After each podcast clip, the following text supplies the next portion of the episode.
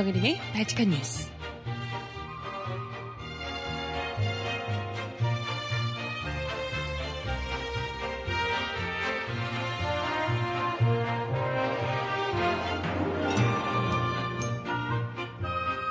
여러분 안녕하세요. 발칙한 뉴스 정혜림입니다. 많은 분들을 두려움에 떨게 했던 인천국제공항 화장실 폭발물 의심물체 사건. 네. 이 의심물체를 남겼던 그리고 아랍어로 작성된 협박성 메모지를 함께 남겼던 바로 그 용의자가 드디어 검거됐습니다. 애초 정부와 공안 당국은 협박의 주체가 해외 테러 단체일 수 있다며 메모지에 남긴 아랍어를 근거로 들었는데요. 그러면서 테러 방지법이 왜 필요한가에 대해서 열심히 목에 핏대를 올려가며 역설했습니다. 하지만 검거를 해보고 보니 용의자는 아랍인이 아니라 한국인, 그것도 취업이 안 돼 불만을 품었던 고학력의 30대 한국인이었습니다. 이걸로 테러 방지법을 통과시키려 했던 정부가 괜히 머쓱하게 됐는데요. 이 해프닝이 대한민국의 지금 현재 가장 필요한 것, 시급한 것이 무엇인지를 똑똑히 보여줍니다. 음악 듣고 와서 이야기 함께 나눠볼게요. 첫 곡, 달빛 요정 역전 말롬론의 노래, 나의 노래 듣습니다. 신청곡 있으신 분 주세요.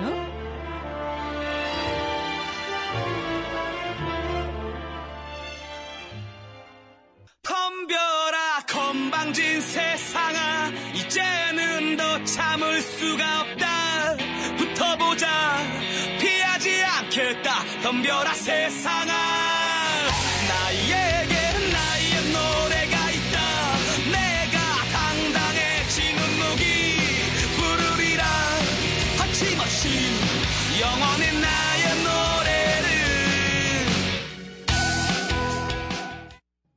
네, 달빛 요정 역전 말로 홈런의 나의 노래 듣고 오셨습니다. 덤벼라 건방진 세상아를 외치는 청년들의 노래 같아서 들려, 들려드려 봤고요. 신청곡 잠시 후에 전해드려 보도록 할게요. 음, 오늘이 지나면 설 연휴입니다. 벌써 그렇게 됐네요. 야, 2016년이 시작한 지 얼마 안 된 것 같은데, 어느새 한 달 훌쩍 지나고 이제 2월, 그리고 설 연휴 시작되게 됩니다. 이제 설 지나면 진짜 2016년이죠. 음력으로도 시작되는 거니까요. 좀 이렇게 새해 뭔가 좀 준비 계획 잡았던 거 이런 것들 꼭 보면 첫 번째 달에 어영부영 하다가 지나가잖아요. 이제 진짜 명절 지나고 나면 본격적으로 2016년 계획적으로 한번 살아보려고 생각하고 있어요. 저, 저 그렇다고요. 저. 여러분들도 그러시길 바라며. 네. 아, 명절 전에 참 훈훈한 소식들로만 전해드렸으면 좋을 텐데, 안타까운 소식들이 역시나 올해도 많습니다. 긴 연휴 동안 여러분들 마음껏 물고 뜯고 씹고 맛보고 즐기지 못하시겠고, 어, 내뱉고 하시라고 열반의 소식들도 잔뜩 준비를 했는데요. 아, 이런 뉴스가 참 어처구니 없게도 눈에 띄네요. 사실 많은 분들이 좀 걱정스러워 하셨던 인천국제공항 뭐 폭발물 의심물질 발견됐다 뭐 이런 소식 있었잖아요. 그것도 어, 아랍어로 되어 있는 이걸 왜 이렇게 했는지 모르겠는데요. 아랍어로 되어 있는 무슨 쪽지를 아랍어로 뭐 이렇게 뭐를 응, 응징한 여천니 뭐 이런 내용을 담은 어 그런 문구가 같이 포함되어 있는 폭발물이 인천국제공항에서 발견이 됐다. 이 뉴스가 이제 화제로 떠오르면서 어 드디어 우리나라도 드디어가 아니라 정말 우리나라도 IS의 이제 어떻게 보면 어, IS의 공격 대상이 되는 것 아닌가 이런 두려움이 좀 있었습니다. 그래서 물론 그런 두려움을 좀 조장하는 분들이 많았기 때문에 어, 그럼에도 불구하고 이거 너무 냄새가 나는데 아랍어가 좀 이상한데 아랍어를 전혀 모르는 사람이 쓴 것 같은 번역기 돌린 아랍어인데 이런 지적들이 좀 있었긴 합니다만은 애초부터 어찌됐건 이걸로 이제 분위기를 몰아서 정말 이게 테러 방지법이 너무나도 필요하다. 이런 이 결론에 도달하기 위해서 애쓰는 분들이 정말 많았습니다. 대표적인 분들이 바로 정부죠. 우리 정부. 일각에서 이 사건을 두고 정부의 자작극이 아니냐 이런 이야기를 의혹을 제기하는 것도 정부가 너무나도 이 사건 나오자마자 뭐 폭발물 의심 물체 발견되자마자 황교안 국무총리가 인천공항을 직접 찾아서 테러 방지법 통과의 필요성을 바로 역설했습니다. 짜여진 듯이 기다렸다는 듯이 어 발견됐어 어 나 지금 갈게 바로 출동해서 테러 방지법 통과 역설 필요성을 역설했습니다. 그리고 바로 며칠 뒤에는 박근혜 대통령이 직접 나서서 아랍어 협박 메모를 거론하며 테러 방지법을 통과시켜야 한다라고 주장을 했습니다. 사실 이전에도 이런 뭐 인천공항도 그렇지만 여기저기에 폭발물 있다 뭐 협박하는 사람들 있잖아요. 이런 사람들이 종종 있었습니다. 약간 좀 아무래도 사회 좀 부적응 하고 계신 분들이나 이런 분들 중에서 이런 분들이 종종 있었죠. 근데 이럴 때마다 뭐 총리가 직접 나서고 대통령이 나서고 이런 건 아니었거든요. 아무래도 이런 건 좀 사건의 사태의 추이를 좀 지켜보면서 좀 신중하게 어쨌건 좀 자극하지 않게 왜냐하면 국민들이 이와 관련해서 정부가 직접 나서서 뭔가 이거 심각한 문제고 뭐 이건 뭐 테러고 이렇게 얘기하게 되면 국민들이 동요할 수 있거든요. 그러면 이제 공항으로 출국하시는 분들이 이런 분들도 굉장히 지금 혼란할 수 있고 만약에 지금 이 용의자가 잡히지 않았다면 바로 지금 설 연휴인데요. 지금 공항 이용한 사람들이 얼마나 많겠습니까? 이런 사람들이 당연히 두려움에 떨 수밖에 없지 않겠어요. 그렇기 때문에 안전은 안전대로 최대한 지켜야 하지만 대통령이나 이런 정부의 관료들은 최대한 신중하게 이와 관련해서 반응할 필요가 있습니다. 그렇기 때문에 뭐 오바마 대통령 뭐 이런 사람들도 어떤 사건이 터졌을 때 이것이 테러다라고 직접적으로 언급을 한다거나 규정을 하는 것을 굉장히 신중하게 합니다. 그것이 몰골 여파. 테러라고 규정하면 이것에 대해서 미국 정부가, 정부가 직접 대응해야 되는 수준이 달라지는 거잖아요. 그렇기 때문에 단어의 용어, 행동, 이런 것들이 당연히 이제 그 다음에, 차후에 어떤 대책을 세우고 이걸 밀어붙일지를 다 염두에 두고 할 수밖에 없는 거죠. 그만큼 신중해야 된다는 겁니다. 그런데 이거 나서자마자 분명히 이 아랍어 쪽지가 발견됐지만 그 쪽지가 너무나도 기본적인 것부터 지키지 않고 있는 이게 아랍어가 오른쪽에서부터 왼쪽으로 간다고 해요. 읽는 방향이. 우리나라는 왼쪽에서 오른쪽으로 가잖아요. 근데 아랍어인데 오른쪽에서 왼쪽으로 가는 게 아니라 왼쪽에서 오른쪽으로 가는 것처럼 해서 방점이 온점이 오른쪽에 찍혀 있다는 거예요. 점을 찍으면 왼쪽에 찍어야죠. 오른쪽에서 왼쪽으로 가는 거니까. 가장 기본적인 것부터 시작해서 단어 자체에 쓰는 것도 잘못 쓰여져 있고 이런 류라서 아랍어를 조금이라도 아는 사람들이 봤을 때는 말 자체가 아랍어를 완전 모르는 사람이 쓴 거다. 이런 이제 전문가들의 이야기가 있었습니다. 정부가 이걸 조금이라도 정말 테러와의 전쟁, 테러 수준이다. 라는 생각이 들었다면 바로 이건 아랍어를 조금이라도 알 수 있는 아랍어 전문가에게 의뢰해서 이게 정말 아랍인이 쓴 것인지 이런 것부터 확인할 수 있는 거잖아요. 근데 다짜고짜 이건 아랍어를 아는 사람이라면 누구나 이거 좀 문제가 있다라는 의혹이 들 만한 쪽지를 두고 바로 즉각적으로 충, 출동을 해서 아랍어 협박 메모를 어마어마하게 IS 뭐 어쩌고 얘기를 하면서 테러 방지법이 너무나도 중요하다. 이런 얘기를 국무총리부터 대통령까지 직접 나서서 이야기를 한다는 것이 얼마나 신중하지 못했던 행본가 묻지 않을 수가 없습니다. 당시 대통령과 국무총리가 이렇게 나서니까 경찰의 태도도 싹 바뀌는 거죠. 처음에는 아랍어 메모가 구글 번역기를 돌린 수준이라고 경찰에서도 이야기를 했습니다. 이거 뭐 아랍인이 쓴 거라고 보기 어렵다라고 했었는데 대통령이랑 뭐 총리가 나서서 가이드라인을 세워준 거잖아요. 늘 그랬듯이. 이거 아랍어 메모 테러 방지법 몰고 가. 그러니까 갑자기 경찰의 태도도 싹 바뀌어서 아랍어에 유창한 사람이 작성했을 수 있다라고 하면서 외국인에 의한 범행 가능성을 흘리기 시작한 겁니다. 구글 번역기를 돌렸다면서요. 아랍어에 유창한 외국인이 아랍어에 유창한 사람이 구글 번역기를 돌려요? 자기 쓰면 되는데?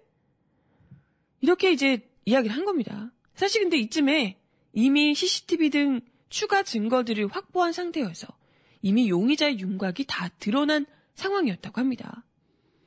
이것만 봐도 메모만 봐도 용의자 윤곽이 드러난 것만 봐도 아랍인이 아니라는 걸 충분히 알 수 있는 상황이었음에도 불구하고 대통령, 총리 나서서 이렇게 이야기를 하니까 그거에 맞춰서 경찰이 실제로 있지도 않은 허위에 사실을 두고 사실을 만들어서 포장을 하면서 국민들의 불안을 오히려 더 가중시켰다는 거죠.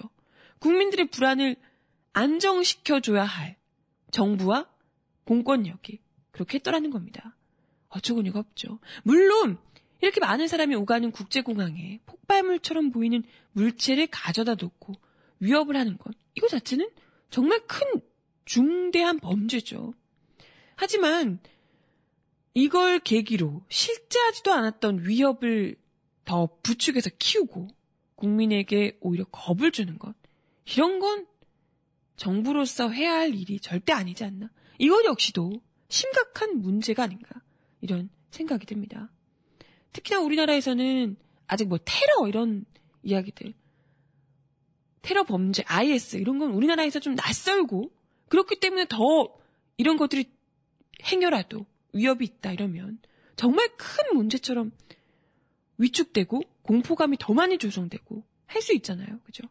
특히나 최근에 외국인들이 우리나라에 많이 또 뭐 관광차 혹은 외국인들이 국내에 거주하시는 분들 굉장히 많고요. 이런 상황에서 까딱하다가는 정부의 이 같은 정말 신중하지 못한 경솔한 태도가 국내 거주하고 있는 외국인들 혹은 여행 중인 외국인들에게 불필요한 이 뭐랄까요 불안감, 혐오감 이런 것을 조장할 수 있다는 겁니다.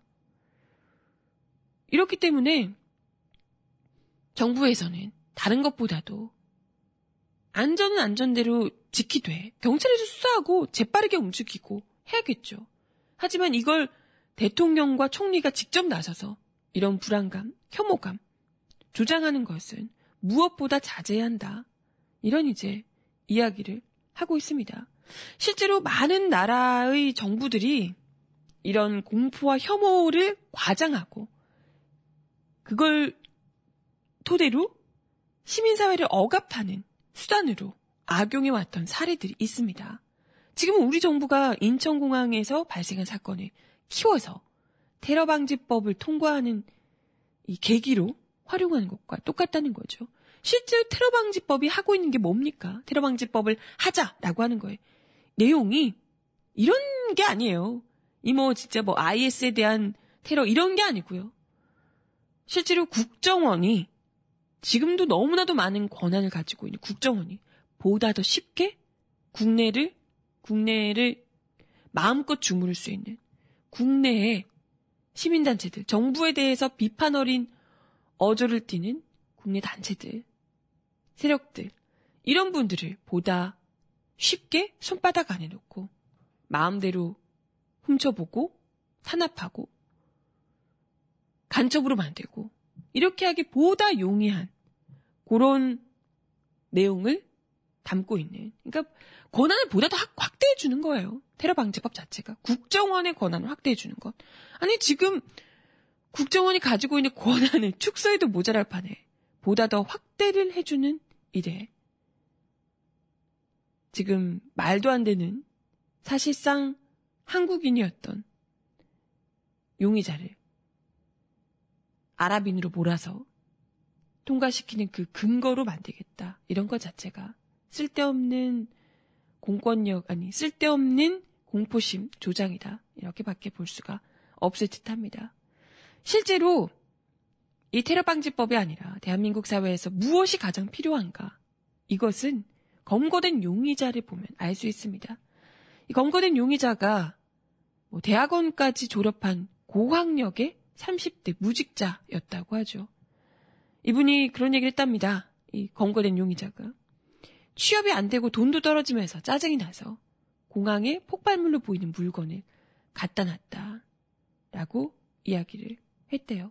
그 말은 우리 사회의 진정한 위협이 어디에서 움트고 있는가. 그걸 그대로 보여준다는 거죠. 지난달 통계청이 내놓은 자료에 따르면 지난해 말을 기준으로 15세에서 29세 청년층 실업률이 9.2%에 달했다 합니다. 관련 통계를 작성하기 시작한 1999년 이후 사상 최고치라는 거죠. 뭐 정부는 청년 고용률이 40%대라고 강조하지만 그 실상은 뭡니까? 전부 건물 청소, 경비, 배달 뭐 이런 아르바이트가 중심이고요. 사무직이나 관리직은 지속적으로 줄어들고 있습니다. 그럼에도 불구하고 정부는 청년 고용 뭐 한다고 하면서 보다 해고를 쉽게 하고 비정규직 일자리만 더 늘리는데 방점을 두고 있습니다. 이런 상황에서 테러 방지법이 뭡니까? 진짜 이 나라에 위협이 되는 것은 곧이라도 뻥 터질지 모르게 만들고 있는 것은 이 정부의 말도 안 되는 청년들을 더 힘들게 만드는 그런 정책들이다. 노동 악법, 재벌 기업들만 비호하는 법안들이다. 라는 것을 똑똑히 이번 해프닝이 보여주고 있습니다. 테러 방지법 말고 청년들의 건실한 일자리를 먼저 만들라. 이런 주문이 쏟아지고 있습니다. 네. 우리 채팅창에서는 이건 분명히 국정원 알바다. 이런 얘기. 이건 국정원 알바가 알아봤었을 것이다. 너무 허술하게. 역시나 노트북 훔치다가 걸리는 댓글 달다 걸리는 국정원의 실력을 봤을 때 알아보 제대로 못 써서 분명히 걸렸을 것이다. 이런 추측들을 하고 계시는데요. 어, 글쎄, 에이 뭐 그렇게까지 그렇게까지 했을까? 아, 모르겠어요. 그런 의견들이 지금 나오고 있다라고만 말씀드리겠습니다. 네. 아, 테러 방지법이 아니라 취업 방지법이라고요? 취업 방지법? 네. 음악 하나 더 듣고 오겠습니다. 김동희의 노래 썸데이 신청하셨습니다. 듣고 올게요. 어느 날 그대를 만나서 사랑의 기쁨을 깨닫고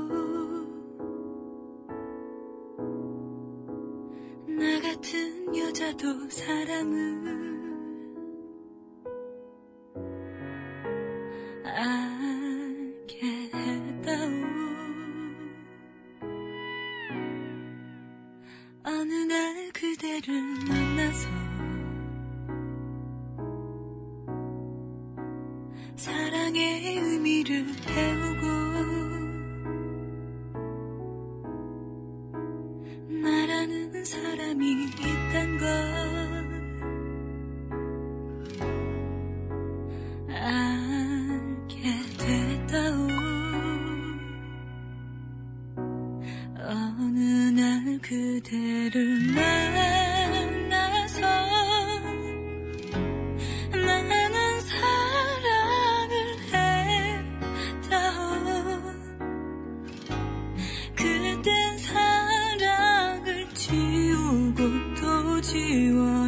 하는지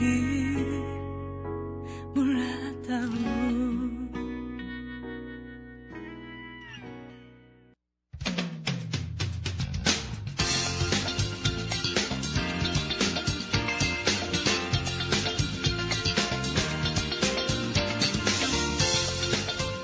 정하나의 발칙한 브리핑.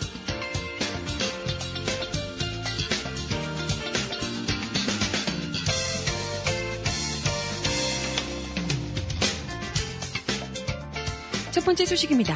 여야가 어제 국회 본회의에서 기업 활력 제고 특별법, 이른바 원샷법의 표결 처리를 했습니다. 당초 거론되던 직권상정이나 당독 처리 등 최악의 상황은 면했다고 해야 할까요? 어, 어쨌든 미쟁점 법안 39개도 묵은 숙제 털어내듯 한꺼번에 국회를 통과했습니다. 원샷법 표결 결과는 예상을 크게 벗어나지 않았는데요. 제석의원 223명 중 174명이 찬성했다고요. 반대 24명, 기권 25명이었습니다. 새누리당과 더불어민주당이 법안 내용에 합의하며 예견된 결과였습니다. 그런데 이런 가운데 박근혜 대통령에게 피를 토하며 연설하라 라는 지시를 받았던 새누리당 함진규, 김명현 의원이 실제로 이날 국회 본회의에서 학연법의 조속한 처리를 요구하며 목소리를 높였던 것으로 전해졌습니다. 아, 참, 말 잘 들으시죠? 두 의원은 본회의 마지막 부분에 자유 발언을 신청해 차례로 단상에 올랐답니다. 함진규 의원은 어제 박 대통령께서 제 지역구인 시흥시 어, 시와 국가산업단지를 방문해 중소기업인과 근로자를 직접 만나 간절한 애로사항을 청취했다. 기업인들은 피눈물이 난다고 했다며 학연법 처리를 주장했다는군요. 김명현 의원도 학연법을 반대하는 야당을 향해 2004년 11월 당시 여당이었던 열리주리당이 추진했던 법에는 현 정부 법안보다 더 강력하고 확대된 내용이 있었다며 이제 와서 반대를 하고 있냐라고 청토하기도 했습니다. 박 대통령은 그때 공장을 돌면서 배석했던 이 두 분, 딱 두 분의 의원에게 두 분이 가셔서 오늘 얘기를 열심히 해보고 국회에 전달하시고 피를 토하면서 연설을 하세요. 라고 이야기를 했습니다. 야 그리고 뭐 피토하는 퍼포먼스라도 할 줄 알았는데 그건 아니고 어쨌건 시키는 대로 연설은 잘 하셨네요. 어우, 말 너무 잘 돼. 충견, 충견.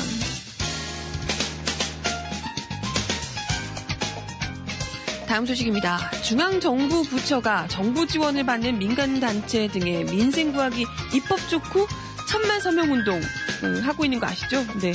중앙부처가 이 서명운동 동참을 독려하는 문서를 직접 내려보낸 것으로 어제 밝혀졌습니다.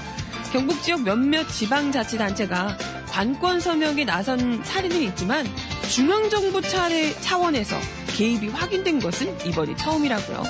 과거 독재 시대나 있었던 관제 서명 운동 그 자체라는 비판이 나오고 있습니다. 국가보훈처는 최근 재향군인회 등 보훈단체 14곳에 민생과학이 입법 촉구 서명운동에 참여해달라는 업무 협조 공문을 보냈다고요.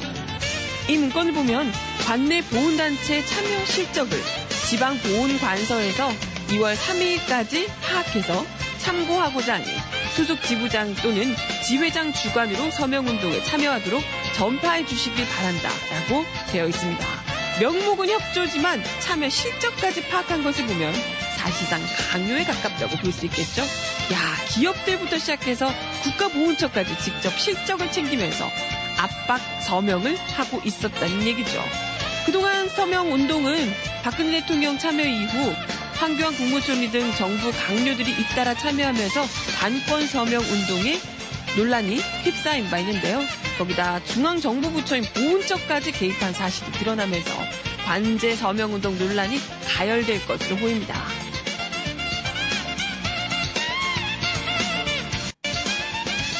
마지막 소식입니다. 외교부 당국자가 한일 간 일본군 위안부 합의에 따라 설립되는 재단과 관련해 설립에 들어가는 비용은 우리 돈으로 낼 것이라고 밝혔습니다. 뭔 소리야? 외교부 당국자는 어제 재단 설립에 정부 돈이 투입되느냐는 기자들의 질문에 이같이 말했습니다. 당국자는 한국 정부가 재단을 설립해야 일본 정부가 예산을 입금한다고 덧붙였습니다. 10억엔 받겠다고 지금 와 정말 앞서 한일 양국은 지난해 12월 18, 28일 일본군 위안부 합의에서 한국 정부가 재단을 설립하면 일본 정부가 10억 엔을 출연해 위안부 피해자의 명예와 존엄 회복, 마음의 상처 치유를 위한 사업을 시행하기로 했습니다. 하지만 당국자에 따르면 일본 정부가 출연한 10억 엔 외에 정부 예산이 별도로 들어가게 된다는 건데요. 일본 정부가 가해자로서 감당해야 할 비용을 우리 정부가 부담해야 하는 것으로 해석될 수 있어 위안부 피해자와 시민단체들의 반발이 예상됩니다. 정부는 그간 일본이 정부 예산으로 10억 엔을 재단에 출연하는 것은 정부의 책임을 인정한 사실상의 법적 배상이다라는 취지로 설명해 온 바 있죠. 도대체 그놈의 합의에서 얻어낸 게 뭐니 대체? 응? 10억엔 고작 그거 받는 거 끝이에요? 하, 네. 음악 하나 더 드릴게요.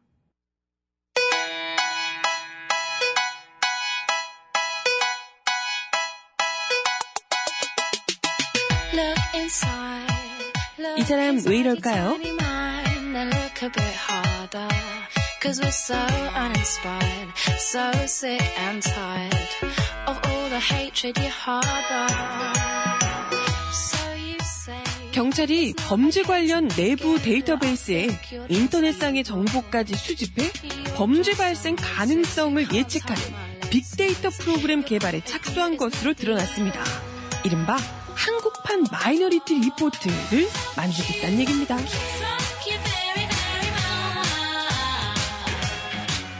개인정보를 무단으로 수집해 쓰겠다는 계획을 아무런 사회적 논의도 없이 추진하는 것이어서 큰 논란이 예상되고 있는데요. 어제 경찰청 누리집을 확인한 결과 경찰은 치안과학기술 연구개발 사업 신규 과제 참여자 모집을 지난 1일 공고했습니다. 총 3개 과제인데 이 가운데 가장 큰 프로젝트가 바로 빅데이터 기반 범죄 분석 프로그램 개발입니다. 투입 예상은 투입 예산은 총 52억 6,400만 원인데 첫 해인 올해에만 15억 2,700만 원이 들어간다고 하네요. 이 프로그램은 KICS, 이 형사 사법 정보 시스템 등 경찰 내부 데이터베이스와 공공 데이터 그리고 공개된 민간의 데이터를 종합 분석해 범죄 대응 의사 결정을 돕는다고 합니다. 공개된 민간의 데이터란 웹 데이터를 말하는데 페이스북과 트위터 등 사회 관계망 서비스, 또 개인이 올리는 블로그 등 인터넷에 공개된 모든 콘텐츠를 포함하는 개념이라고 합니다. 또 2010년 개통한 이 KICS는 경찰, 검찰, 법무부, 법원 등 4개 기관이 보유한 범죄자와 피해자 정보 등 모든 형사 정보를 포괄하는 거대 정보망으로 도입 당시부터 논란이 일었었던 내용이라고 하는데요. 경찰은 빅데이터 분석에 기반한 새 시스템으로 범죄에 선제적으로 대응하겠다는 목표를 세우고 있습니다. 재발 가능성이 큰 범죄에 대해서는 잠재적 범죄자까지 분석해낸다는 계획인데요. 이 같은 계획은 불법의 소지가 크다는 지적입니다. 현행 개인정보보호법은 정부와 기업을 막론하고 누구든 개인정보를 수집 처리하려면 당사자의 동의를 얻어야 하는데요. 다만 특정 범죄 수사에 필요한 경우에는 예외로 하고 있는데 새로운 시스템은 해당 범죄의 수사와 직접적 관련이 없는 별개 용도를 위해서 범죄 자료를 확인하거나 민간의 데이터를 수집하겠다는 것이어서 개인정보 보호에 어긋납니다. 개인정보 문제 전문가인 이윤우 변호사는 경찰이 추진하는 새 시스템은 누군가를 예비 범죄자로 분류하는 등의 용도로 쓰일 텐데 지금까지 경찰의 태도를 보면 비밀주의로 일관할 가능성이 높다. 또 인터넷상의 개인정보를 무단으로 수집해 쓰겠다는 것도 불법성이 크다. 그런데도 이런 민감한 사안을 충분한 검토나 사회적 논의도 없이 덜컥 추진하겠다는 것은 정말 심각한 문제다라고 지적했습니다.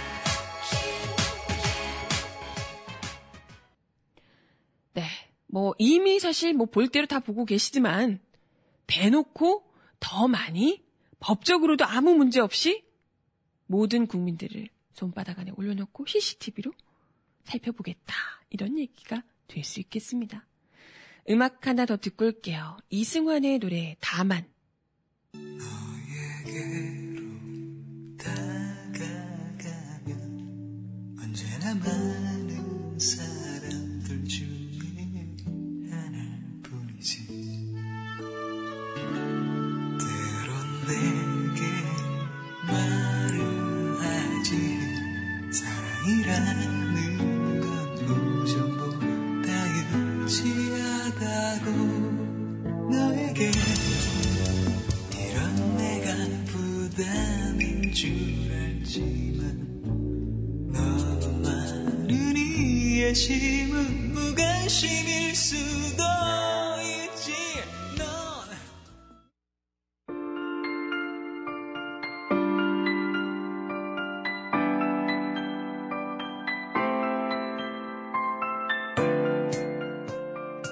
세상 속 가장 필요한 목소리를 전합니다.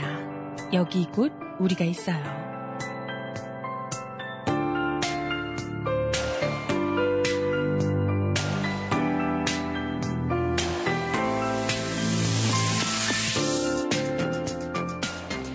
변호사들이 주한 일본 대사관 앞 소녀상 이전을 막기 위해 지난해 12월 30일부터 한 달 넘게 노숙농성을 벌이고 있는 대학생들의 건강권이 심각하게 위협받고 있다며 지난 4일 국가인권위원회에 이들에 대한 긴급 구제를 신청했습니다.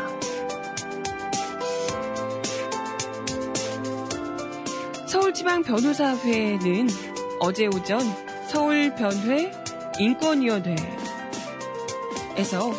지난 2일 소녀상 지킴이 대학생들의 노숙 농성장을 방문해 혹한기 속 노숙 농성으로 인해 이들의 생명과 신체, 어, 기본적 인권과 최소한의 건강권이 위협받고 있는 사실을 확인했다며 그 사태의 심각성을 인지하고 이들을 조력하기 위해 인권위에 긴급 구제 신청서를 서둘러 제출했다고 밝혔습니다. 현재 소녀상 앞 농성자 우리 대학생들은 충분한 방한용품도 없이 최저 영하 10도 이하까지 떨어지는 맹추위 속에서 농성을 벌이고 있답니다. 학생들이 농성장에 침낭, 방한 텐트 등을 반입하려 했으나 경찰은 불법 시위용품이라는 이유로 반입을 막고 있는 실정이라고 합니다. 이게 말이 됩니까?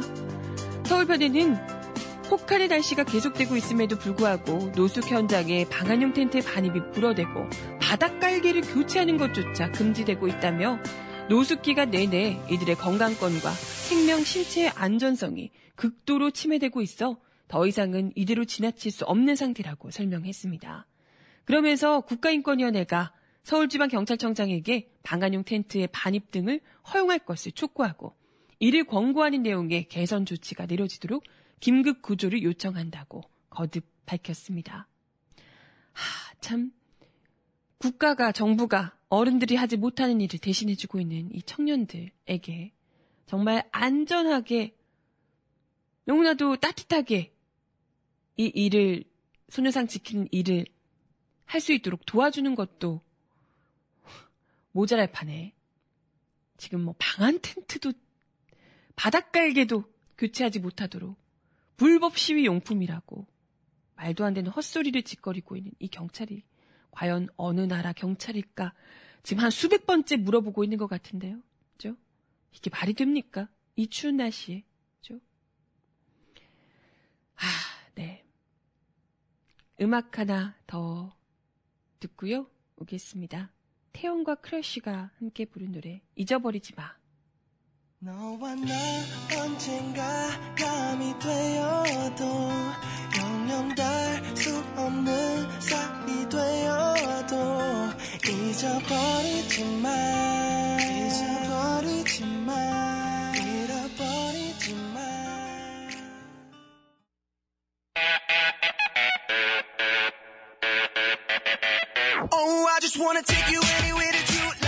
정은아의 한글 속 세상. Oh.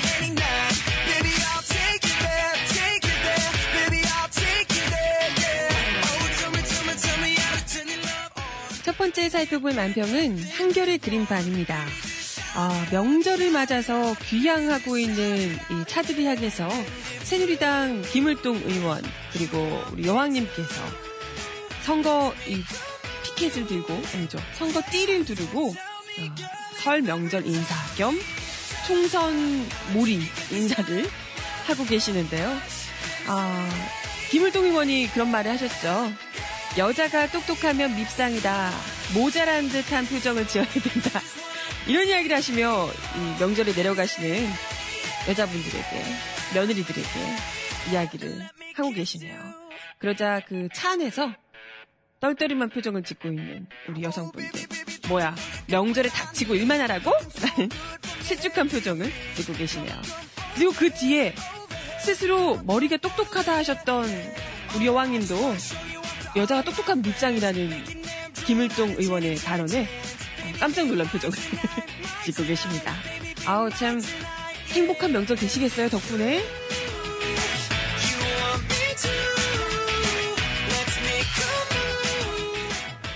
두 번째 살펴볼 만평이 참 가슴 아픕니다. 민중의 소리 최민화 백의 시사 만평인데요. 어머니 이번에도 라는 제목입니다. 한 칸 몸 겨우 누일 정도의 아주 작은 고시원 한한칸 방에요. 단칸 방에요. 컵라면으로 끼니를 때우며 온갖 이력서를 가득 채워두고 쓰고 있는 우리 청년들의 모습입니다. 그 삭막하고 너무나도 서러운 방, 한 칸 방 안에서 어머니에게 명절 인사를 전하네요. 어머니, 이번에도 못 갈 것 같아요. 새해 복 많이 받으시고, 라고 이야기하는 이 청년. 이 청년의 미래를 밝게 해주는 것, 이게 지금 대한민국의 가장 시급한 문제가 아닐까 생각을 거듭 해봅니다. 우리 청년들이 마음 편하게 가슴 펴고 고향에 내려갈 수 있도록 부디 그날이 오길 올해에는 좀 가능하길 만들어 보자고요.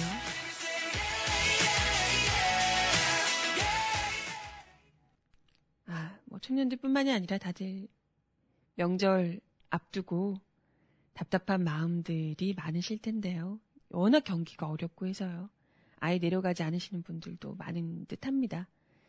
모쪼록 그래도 명절이잖아요. 민족 대명절이라고 하는데 가족들과 좋은 시간 보내시고 또 혹여 바빠서 못 내려가시는 분들 계시더라도 명절만큼은 좀 든든하게 챙겨 드시고 좋은 생각 많이 하시고 편히 쉬시길 바라겠습니다. 마지막 곡은 그래서 전해드리는 응원의 메시지를 담은 노래입니다. 곽진원이 부르는 응원 마지막 곡으로 전해드리며 명절 내 이 추운 삭막한 대한민국에 조금이라도 따뜻한 온기가 전해지기를 바라겠습니다.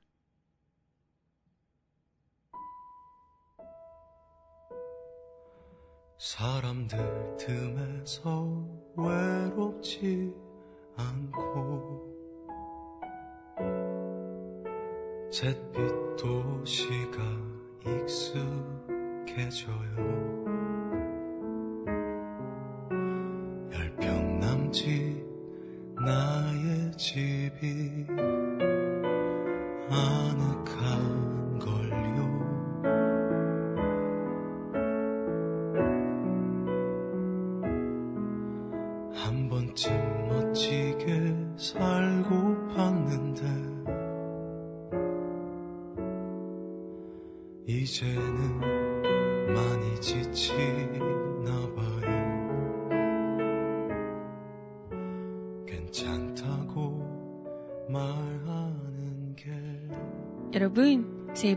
받으시고 명절 연휴 건강하게 잘 다녀오시길 바랄게요.